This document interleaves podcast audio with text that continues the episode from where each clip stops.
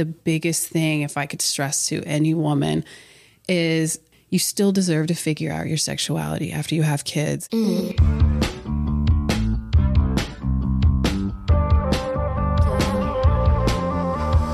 Welcome back to Made It Out. Today I am joined by Chloe Mason.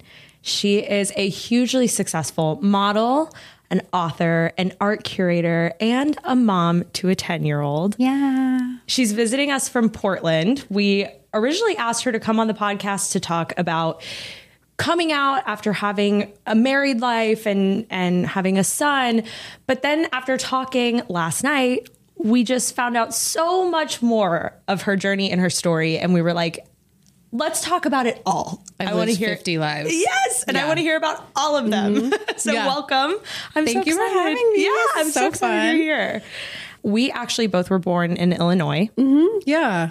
but- Wild. but, weren't there for long like neither of us no. so tell me, where did you grow up? What was your childhood like? Um, so I was born in Herrin, Illinois, super tiny town on technically the white side of town. There's, you know, white side is that side, and then more towards like Carbondale, which is more where my dad's side's from, more the predominantly um, black area. My mom's family took it a little bit tough. My family didn't know that she was pregnant with a black child, a mixed child. And so they all were at the birth, and I came out. And my mom was like, She's jaundice. and they all were like, Okay. The orange fades, brown. They're like, interesting plot twist. So they didn't talk to her for quite some time. And there was always kind of like a tension. It was a little bit awkward. Um, and it was still a very racist time. It was blatant. It wasn't like passive or no. So I would go to school and it would be like, oh, can you want to have a play date? And they'd be, oh, my my family said that I can't be friends with inwards. And and it was like, okay. And so that was kind of my initial upbringing um, growing up and just being the only person of color in um, rooms, all white spaces. Um, and then my mom moved me, I believe, in 2000 to Seattle um, to be closer to where my dad lived at that time and more diversity. So I lived there for some time. I counted once, and by the time I was 18, I had moved like 25 times Oh my gosh. high school, I went to three different high schools and I dropped out at 10th grade. So that puts a lot in perspective. Um, being able to maintain friendships and relationships for more than a few months was was very hard and have like in-depth friendships because I wasn't really there long enough to nurture them. Yeah, that's isolating. What did your mom do that made you move around so much? So she was a minister, and if you're in the Christian church, uh, she was a, a prophetess. And so she went and spoke on Christian television. Um, she helped with like church plants and ministering to youth or, you know, people in the church. I actually taught Sunday school for a little bit. Oh, I was on like worship team. I wanted to marry a pastor. Like, I felt like that was my my calling. I mean, I imagine in a life that's so kind of lonely and isolating or where you never really have like an anchored place. Yeah. Something that's like faith based is very Yeah. like enticing and It is because you have a community immediately. You join a church, boom, you have community. You have people that you're pouring into and people pouring into you. Um, but that also leads to church hurt. And I mean, I was so far left to the point where um, I would be, somebody asked me, what would I do if I had a gay son?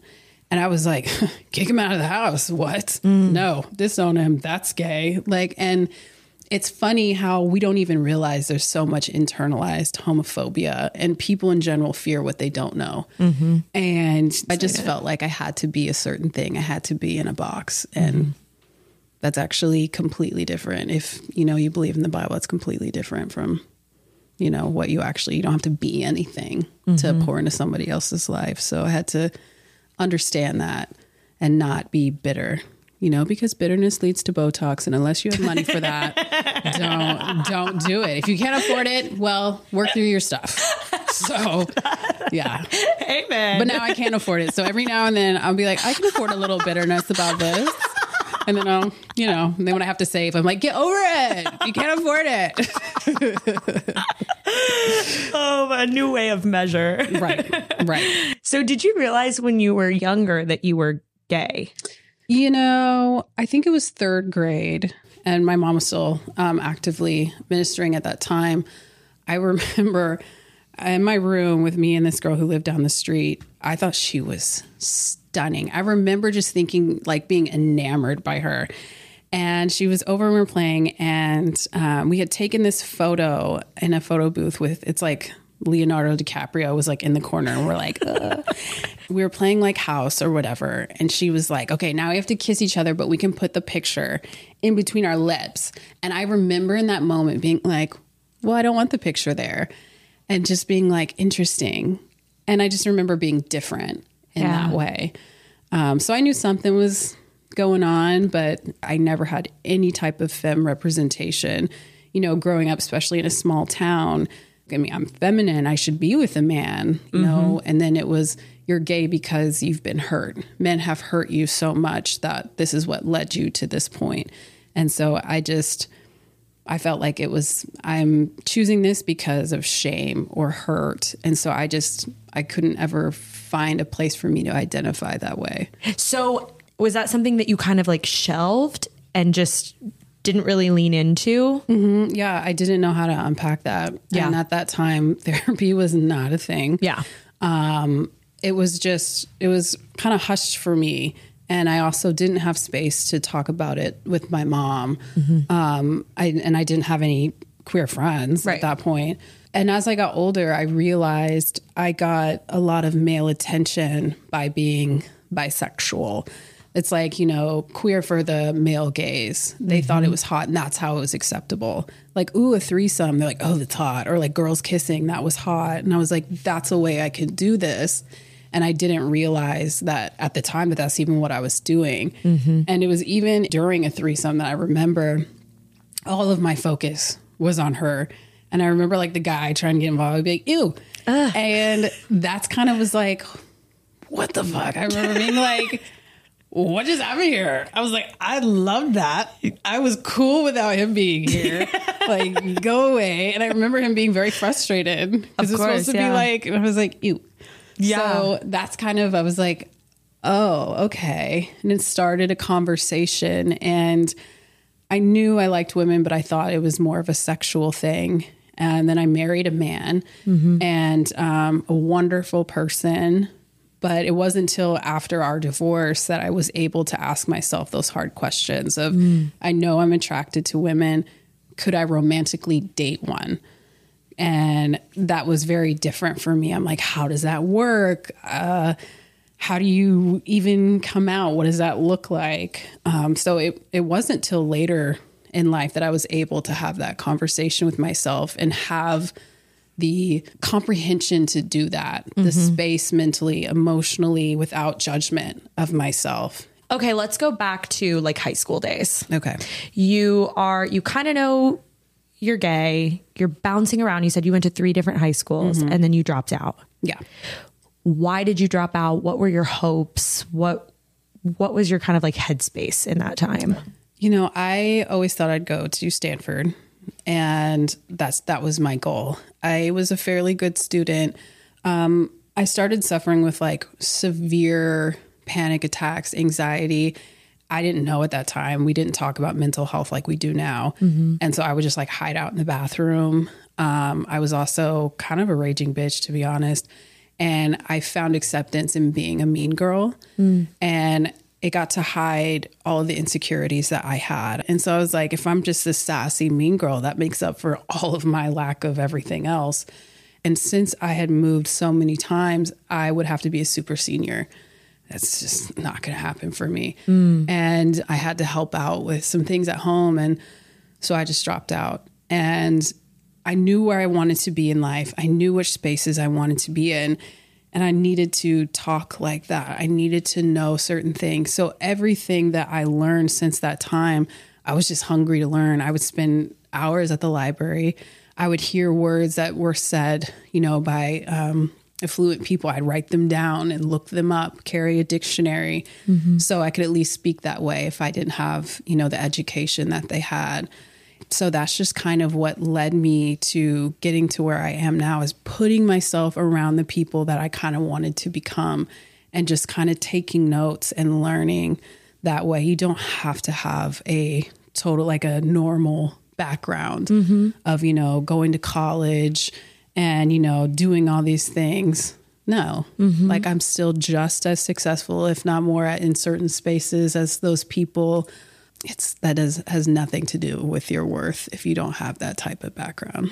Yeah, I've always been a really big advocate for that type of message because mm-hmm. I I also I didn't go to college. Yeah. I I graduated high school and then I I felt the pressure to start making money. Mm-hmm. I money was like a big stressor in yeah. my household and growing up and so I was like I don't want to ever have that. I want yeah. it to just not be a thing. Mm-hmm. So I felt like I needed to go right into like this kind of job mode, yeah. making money. And I got into like nightlife and, you know, things like that and just started stacking away money. And I knew like nightlife is not where I want to right. be, but like this is what I'm going to do to get there. It's like a more scrappy way. Mm-hmm. Um, and sometimes when I'm in spaces where a lot of people are educated or you know i know like all everybody here went to college and i'm just like trying to float. Like, yeah. I'm just like yeah. nodding my head and i'm like mm-hmm. you know yeah. oh my god but like sats uh, i hated them yeah. I'm oh, like, the worst. Like i couldn't tell you anything. They're like what'd you score? I'm like 5000 i don't know what it's off of. I'm like it was so hard. Yes totally. but like i fall back on I'm in the same room as you, mm-hmm. you know? And like yep. that's valid. And there are scrappier ways to do life. And yeah. those ways of doing life give you just as much value in mm-hmm. in a different way. Yeah. And I think it's so important to learn that we are never in a place to judge even ourselves like how we chose to survive mm-hmm. and how to get there. I mean, I was young living on my own and had nowhere to stay and I was like, if I sleep with this person, he'll get me a hotel for the night. And it's mm-hmm. so sad looking back because mm-hmm. of how much I reduced that part of myself mm-hmm. of it had to be for a hotel room. It had to be for gas money. And there was so much shame that it filled myself um, with these portions of myself that still beautiful. Mm-hmm. I'm still the same person. I'm still worthy of everything that I'm going to achieve. And those things, those were just, and I know some people don't believe sex work is real work. It is. Mm-hmm. And even as somebody who danced for literally a month, I was the worst stripper. it was so bad. Can we talk about this? Because I yeah. also have a stripper story. Let's yeah. share. Let's swap. Yeah. It was, my son wanted to go to this expensive zoo camp. I couldn't afford it mm-hmm. and I mm-hmm. didn't have any help. And you know, I I believe in doing whatever you got to do. That's just my mantra. Like I don't give a shit. Mm-hmm. Oh, you mm-hmm. want to do this? I will. I want you to have a different life than I have, and or had. And he wanted to go. I hit up a friend. I was like, never did it before, but can you get me in tonight? Mm-hmm. I I gotta get this this tuition for his thing, and um, I went down across the street, bought myself a pair of clear heels and some probably the shittiest little outfit you ever seen. It was just fucking floss. Exactly. Yeah. Went in and I was just like, oh shit. Like actually I'm fire actually, in here. great. It was actually kind of fire. and I realized it did exacerbate at the time my drinking and drug use. You can do anything, you know, like mm-hmm. that when mm-hmm. you're faded. You're just like, you mm-hmm. know. And I think Big Bank, that song was my shit. Oh my! I was God. like, "Hey, can you wait this go on?" Strip club song. i like, "Big Bank, take love." like that was my shit. Like you couldn't tell me shit when that song came on. And so my thing was the stage. That was my thing because I love to work out. Mm-hmm. I love to dance, and that was it. I was getting dollars for doing what I like to do. But where you make your money is the dances, the private ones, and that's where I failed. Yeah. Because somebody would be like, oh my gosh, this one like hours of da da da, a couple thousand dollars. And I'd be like, ew. And so yeah, I, just, I couldn't. And so um, I ended up spending a lot of my own money on the drinks and the stuff to keep me going. Uh, yes. So, Isn't that just the life though? Isn't yeah. that just what ends up happening? I probably could have made it what I needed in one night. Yeah. but it ended up dragging for a month because I couldn't make shit because I sucked. so I, you know, but I got the tuition. I was like, I get the fuck out of here. Good for Um, you. And I, I did my shit. He went to zoo camp. I still have the video of him coming out of zoo camp, being like, "Mommy, it was so fun." And I was like, "Yes." And I will shake my ass a million times because my kid is going and deserves the best. life. Yeah, good for you. I love you know for some that. People are probably going to feel a type of way about No. that, but I don't give. Safe space here. Right, right. My stripper experience did not go so well. Okay. So I was a stripper for a day. I was working at this bar, quit the bar on an emotional whim, like, Like, long backstory, but fuck this place. Yeah. The girl that was living with me also worked at the bar. She's like, Did you just quit? I'm like, Yeah, I just quit. She's like, Well, I'm quitting too. Rent's due in three days. I have Shit. no money in my bank account because when you're living that lifestyle, Yeah. it's like money in, money out. You're like, I'm going to make it tomorrow. It's Yep. fine. So I'm I'm panicked. I'm like, this is this is bad. Like I don't know. I don't want. I, I'm gonna have an eviction on my record. She's like, no, no, you're not. We're gonna we're gonna go dance. Two hundred and fifty dollars to my name. I go to the store. I buy my clear heels and my and my fishnet dress. Yep. And my green color contacts. And I'm and, screaming. You didn't. and her and I drive down to Austin, Texas. We drive three hours. We stay at a Motel Six. I haven't. I'm not eating because I'm like I need to look good. Like Right. you know. You're just, so we- like, I eat like shaking peanuts out of a vending machine for dinner. It is like a Tuesday morning day Shut shift, and we go into this strip club and we're like, we're here to dance. They're like, okay, go, you're off. We go in, we meet this nice woman, Giselle, who shows us around. L. emphasis on the jizz, Giselle, shows us around the club. Whatever you got to do, that corner's for this, this corner's for this. I'm like, here's the thing I do not dance, not a dancer. I'm like, there is no fucking way I'm getting, Getting on that stage. stage. Absolutely not. So, Giselle, please tell me how I I'm how do I make that happen? So she's like, if you can find a guy to buy you a bottle, you don't have to go on stage. He can just buy you off stage. I'm like, all right, find a guy. He's wearing a tie. I'm like, are we getting a bottle? Buys a bottle. I sit with this guy all day. Yep. Not one dance. Gives me four dollars. Mm-hmm. I'm like, this is the best day of my life. I am. Yeah. I'm, I'm coming back next weekend. I am a stripper now. You're like, this is my life. This is amazing. Meanwhile, my friends on stage, much like you, ch- using chairs, props, whipping her hair around. I mean, the whole nine. She makes like 800 bucks. I'm like, okay, whatever. We got to get out of here. We, we leave with like five grand, right? Mm-hmm. Well, we're hungry because we hadn't been eating. We go to a Panda Express. We're like, oh my God. We're strippers now. We made five thousand dollars. strippers We now. are rich. Let's eat some orange chicken. We go back to the car. Stripper wallet gone entire stripper purses gone. I was robbed while I was in a Panda Express of every dollar that I made as a stripper. Every dollar. So I just want you to understand that I paid my last $250 to be a stripper. I'm still trying to like comprehend that because I was so happy for you. I know! that you had such a successful first experience. I know! and your ass got robbed while you were eating orange chicken. I was smited. That's literally universe saying "fuck you" Uh-uh. for not believing that I was going to make a way. You made your own fucking way, and look what happened. Yeah, And look what you get. Sit the fuck down. Yeah. That's wow. So I went back to bottle service after that. Yep. Yep. I don't know what I went back to doing, but I went back to whatever that was after. All to say, do what the fuck you got to do. Just do it. Who gives a shit? Scrappy is sexy. Yeah, you're gonna do what you got to do, and I would love to be with a person that has that same mentality. Whatever we yes. gotta do, fuck it, do it. Yeah. Get there. Mm-hmm.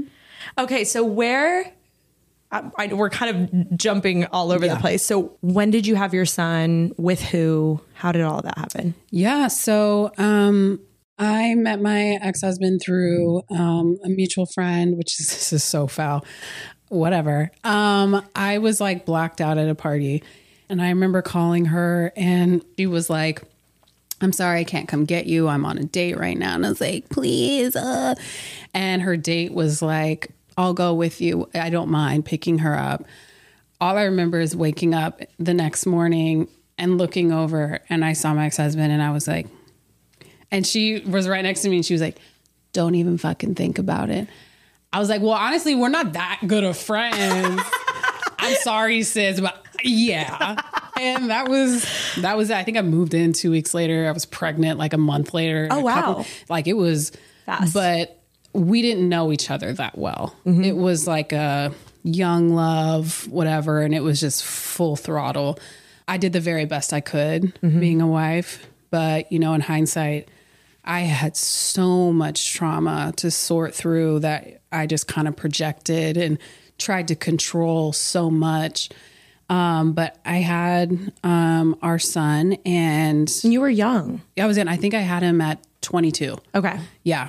That was interesting. And I think, you know, we just got to a place like we want two very different things in life. We're very different people. And um, so we weren't married for very long at all. Mm-hmm. And, but having a son that young, it's like we grew up together. I mm-hmm. didn't know who I was. And I didn't know, I didn't have that experience where I had him and was like, oh my God, had this immediate magical moment adoring him. I just looked at him and was like, I don't know who that is. like, and mm-hmm. I was my, I didn't have that room mentally. I, I didn't know what to do. And I went through really bad postpartum.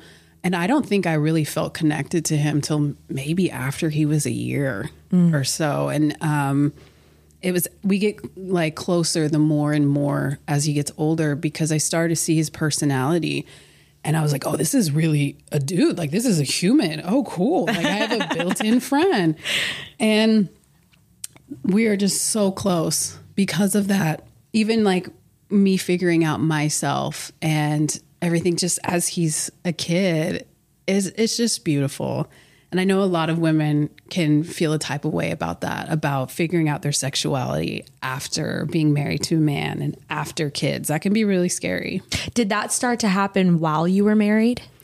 No, I knew I was attracted to women and I mm-hmm. thought it was more so a sexual thing at that point. Mm-hmm. And it wasn't until after I got divorced that it was more of a, a conversation with myself of, mm-hmm. okay, what does this look like? And now I have a child. Is that, what's that going to look like for them? All of a sudden they're going to have two moms and uh, what, how, how are, how is society going to treat them because of that? And it, it would be easier if I just went back to a man and I should probably do that for my child.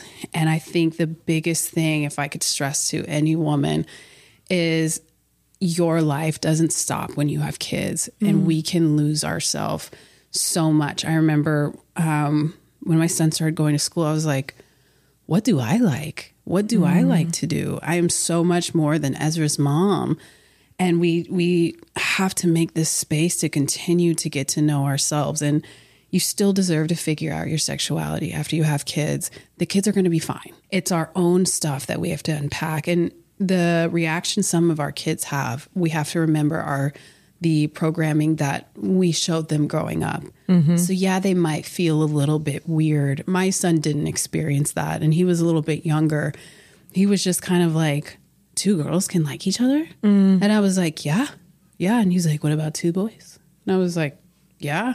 He was like, huh, okay. And so how did you how did you like approach that conversation with him? I was so extra. so dumb. Looking back, I was just like, I need to talk to you. Mommy likes women too. And he just looked at me like, are you making this a big deal? Mm. But, and he was just, it was more the concept, it had nothing to do with me. Him just understanding, like, okay, I didn't know that they could do that, but cool. Mm-hmm. I didn't experience this, but I know that when you're co-parenting, the other parent can worry that you're projecting your views on your child, which is not not the case. You can still nurture and help them come into themselves. Mm-hmm. And I remember my son a couple years ago was like, "You know, I think I'm gay." And I was like, "Cool." I was like, "Tell me why you think that." And he was like, "There's a kid in my class. I think he's just like really attractive." And I was like, "Oh, is he beautiful?" And he's like, "Yeah." And I was like, "So you want to like ask him out?" And he was like, "What?" no. And I was like, "Oh, so you're just appreciating him being a beautiful human?" Mm-hmm. He was like, "Yeah, so I'm gay." And I'm like, "No." I was like, mm. "You can appreciate these things and not be gay." And he was explaining how girls get to wear their hair long and not be made fun of, and it's accepting with the other parent. And he was like, if I was a girl, like I wouldn't have this problem. I could paint my nails and not feel weird if I was a girl. So then he's like, I think I'm trans. And I'm like, I was like, hold on, hold on. I know there's a lot of representation in our life about that, but uh, that doesn't equate your experience. So I show him, you know, Machine Gun Kelly, Tyler the Creator, Dennis Rodman, because he Yeah. loves basketball, and be like, this has nothing to do with your sexuality. And I took him to go get his nails done with me. And I was like, okay, your nails are done. Do you want to go on a date with a boy? And he was like, what? And I was like, exactly. Yeah. Doing your nails, wearing a dress doesn't all of a sudden being like, I want to be with a man. That is not a gateway to sexuality. And I think so many people try and find that of like there's there's no correlation to what you put on your skin suit totally says who you want to have sex with, who you want to be with. That is the wildest concept to me. Mm-hmm. And the kids are going to be just fine. We have to remember they have their own identity. They're not these all of a sudden like sponges where we say we're one thing, oop, they're going to identify that way as well. Mm-hmm. They It's have more their nuanced. own journey. There's so many complexities and different facets of things. So you are a separate person beyond mom. That isn't a product of a relationship or whatever that happened. And you're still you. You have to figure out yourself. That's how you show your kids depth and you know range of oh mom did this and then now she's figuring this out. That shows them there a space to figure things out for mm. themselves. Yes. so that was like the biggest the biggest thing with my son. At what point did your career start to take off? it's so funny when people ask that because i think it's so relative. Sometimes i'll think i'm like so boring and lame and then people are like wow you did i'm like is that cool. But first agency i ever walked in at 16 was ford Oh wow. I was like, I'm that, I'm that bitch. Yep. Like, I just, I really thought they were like, you're not. um, so I got a million no's. I always got no's, and I, but I did. Uh, I modeled like on the side as my own thing, you know. And then it wasn't until after I had my son actually that um, a friend was just like, "Have you ever looked into sports and fitness?" And I was like, I didn't even know that's a thing. She's like, oh, well, you should submit to to this agency. And 20 minutes later, I had a contract and it just all fell into place. And I, I truly believe that it happens in its perfect timing. I always say, uh, God's plan, not mine, because I don't know what I'm doing. And um, my first client was Nike. and that was my dream client at the time. They were my first one. Then it was like Lululemon. Like it was just a, like, and, but that did not equate success sure. at all. I think people think, you know, they see these big campaigns and you just made it. No, you were constantly hustling. And I think it's like that dog from where I came from, that grit. That's what's helped me get to where I am because I'm like, I'm never going back to that. So that means sometimes I'll sleep two hours a night. If that means I got to research the photographers that I need, how do I get better, but also mentally, you know, sometimes modeling can be a little bit mindless and I don't I don't want to ever do that. And so it's just like stay on your shit, like let's go. And there's so many. I think there's a lot of people that think that it's owed to them because they're gorgeous or their bodies are perfect. There's a million other women in the world that are gorgeous and their bodies are on point or whatever with the right connections. And you just have to have that hustle because there's so many people that want it potentially more than you. Mm-hmm. Yeah. So where are you at today? Tell me about your life and where you've come to. Yeah. Um, you know, I'm based in Portland. I'm here all the time. My job brings me back and forth.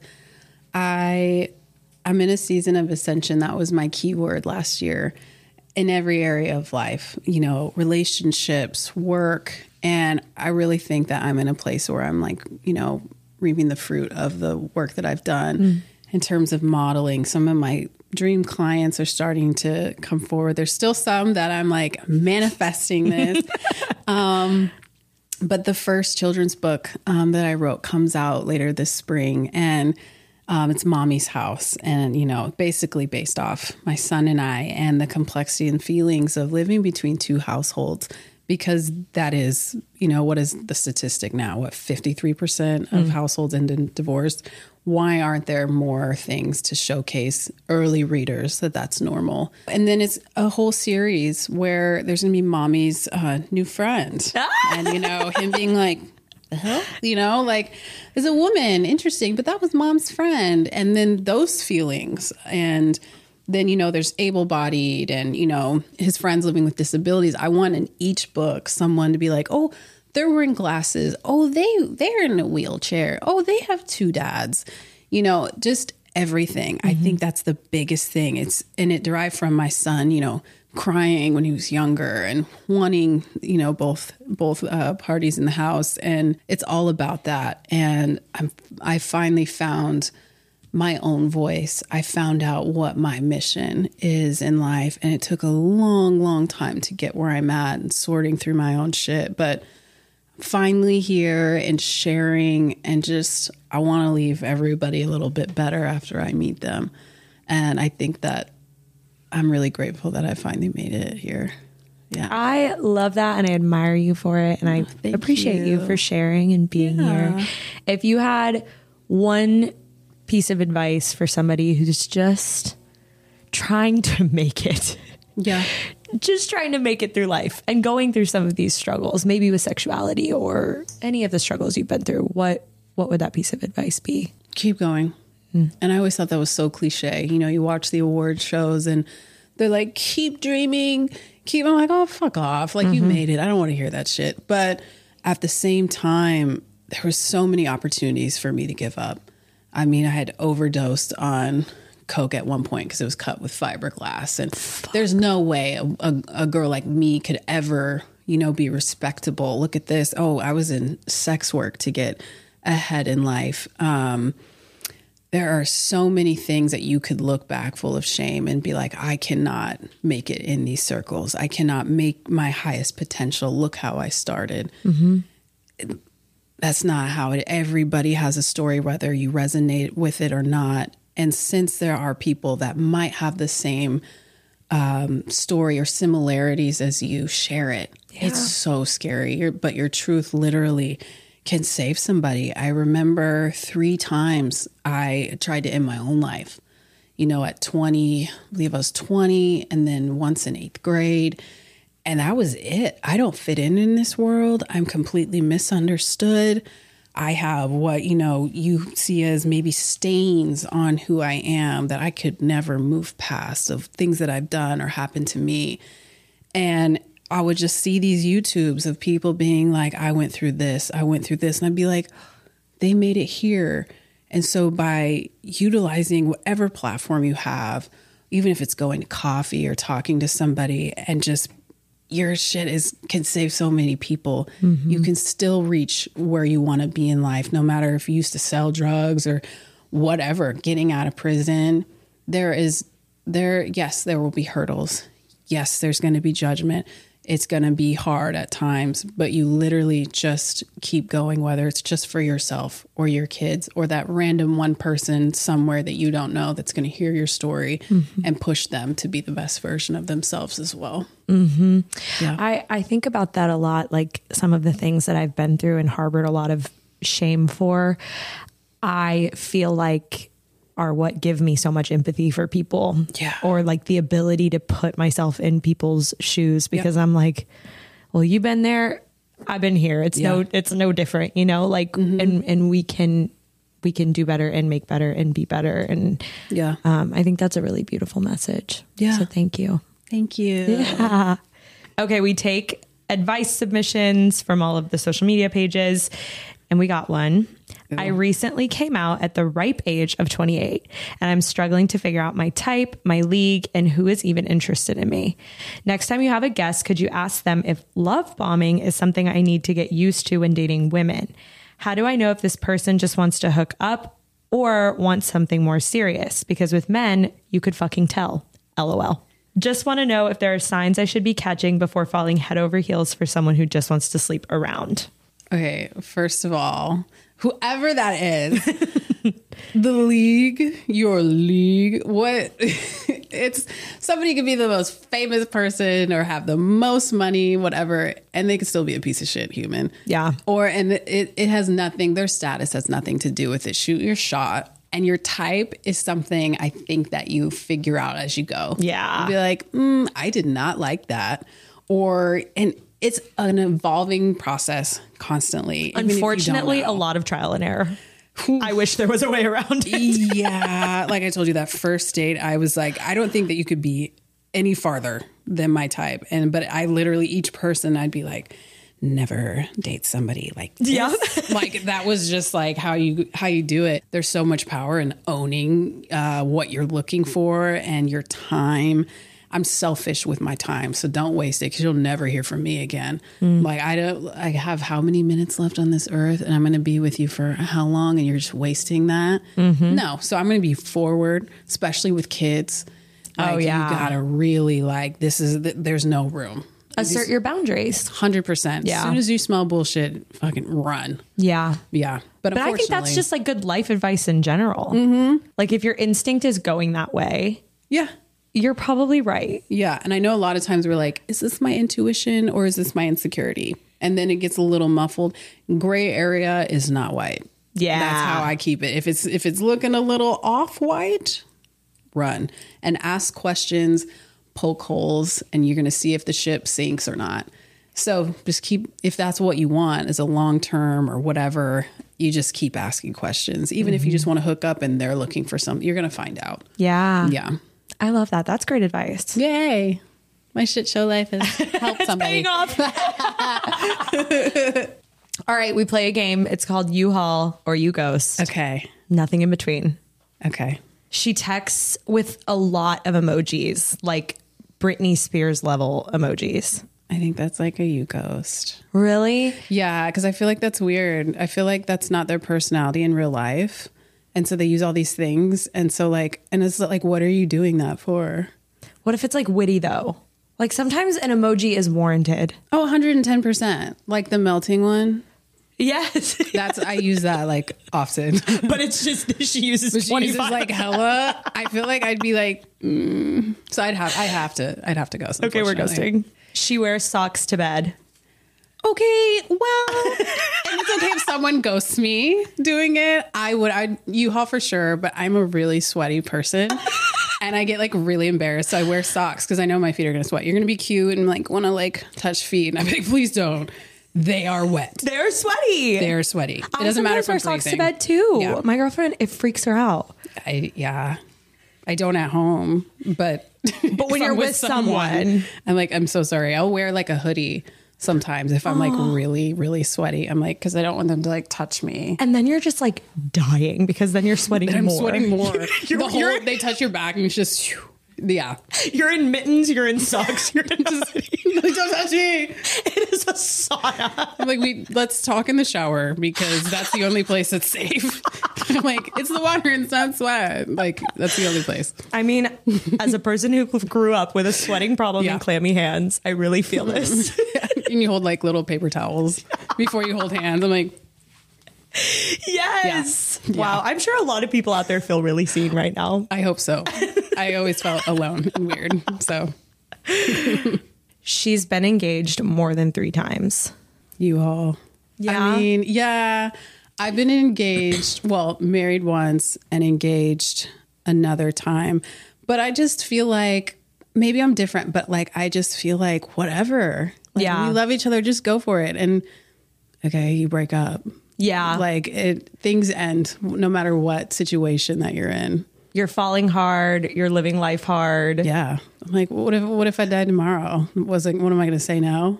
But then of course then I don't die tomorrow and then like you know, you're all of a sudden you're married and it keeps going because you keep living. So I guess, yeah, I don't know. I'd U-Haul. Some people don't even get to be engaged one time. That's what I'm saying. if you get to be engaged three times, you're probably a bad bitch. honestly, yeah. I'm like, wow, I People keep want you. pulling them. They really want this. Wow. I love it. I'd love her actually. I'd be like, they saw something three times. Damn. I'm gonna see one too. I'm into it. Like I love it.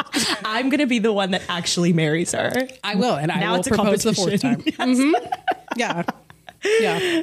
Okay. Oh God. You go on a date. Uh-huh. You like this person, you're obsessed with this person. Oh. It's like this is you're like, oh my God. You go back to the apartment, things are gonna happen. You walk into the living room, huge, huge hamster playground. Lots of hamsters. What? Immediately, I would turn around right then and there. Why do you have so many rodents in here? Like it's not cockroaches, it's hamsters. It's hamsters. You chose this. Yeah, they chose it. They are not coming in whenever we move in together, and I'm sure she loves them. so I'm leaving. No, That's fair. She what if it was it. one hamster, just really big playground? Like she is giving this hamster the life it deserves with this say. huge. Okay. because I'd just be like, "You're off," but okay. Well, in that way, I'm like, you're you're kind of a good mom. You're a good hamster mom. as a you know me having an offspring a human offspring i i couldn't respect that. You probably know more than like mom life. And i'm like okay whatever. She's like just put it in the backyard or something. I don't know. My son can help you do whatever. And just leave me out of it. That is so fair. yeah. Okay. yeah. I'm glad we clarified that. Mm-hmm. yeah so if you end up trying to set me up with someone don't let them have rodents. Okay. Right Okay. Maybe Mm-hmm. one rodent, not multiple rodents. no Okay. Okay. Very clear. that's weird Good to know. okay All right. We're drinking tea today. Mm-hmm. Do you have any final statements? Final words? You're doing the best you can, and that's more than enough. If all you do is brush your teeth and shower, you won. Yeah. That's great. You don't have to, maybe the person next to you is just fucking running a marathon and doing all these things, and you're like, I got out of bed. I haven't folded the laundry, haven't tweezed or washed my hair in a couple weeks. I've cried every day. You drink some water, you brushed your teeth, you're fucking killing it. You're mm-hmm. doing a great job. Living right now is you're in a chaotic world that wants you to be hard and you're staying soft. You're feeling your stuff. That's that's fire. Don't ever feel like you're not doing enough. Being here and showing up for just yourself more than enough. Beautiful. Yeah. Cheers. Cheers. Mm-hmm. Thank you for listening to today's episode. You can find today's guest at Chloe Alexandra XO, our show at Made It Out Podcast, and me at Mal Glowinky. This episode was produced and edited by Matilda Jordan and worked on only by lesbians. As always, please help us spread the gay agenda by writing us a review on Apple, rating us on Spotify, and sharing with everyone you've ever met. Your grandma is gay, just born in the wrong era. Trust me. Go ask her.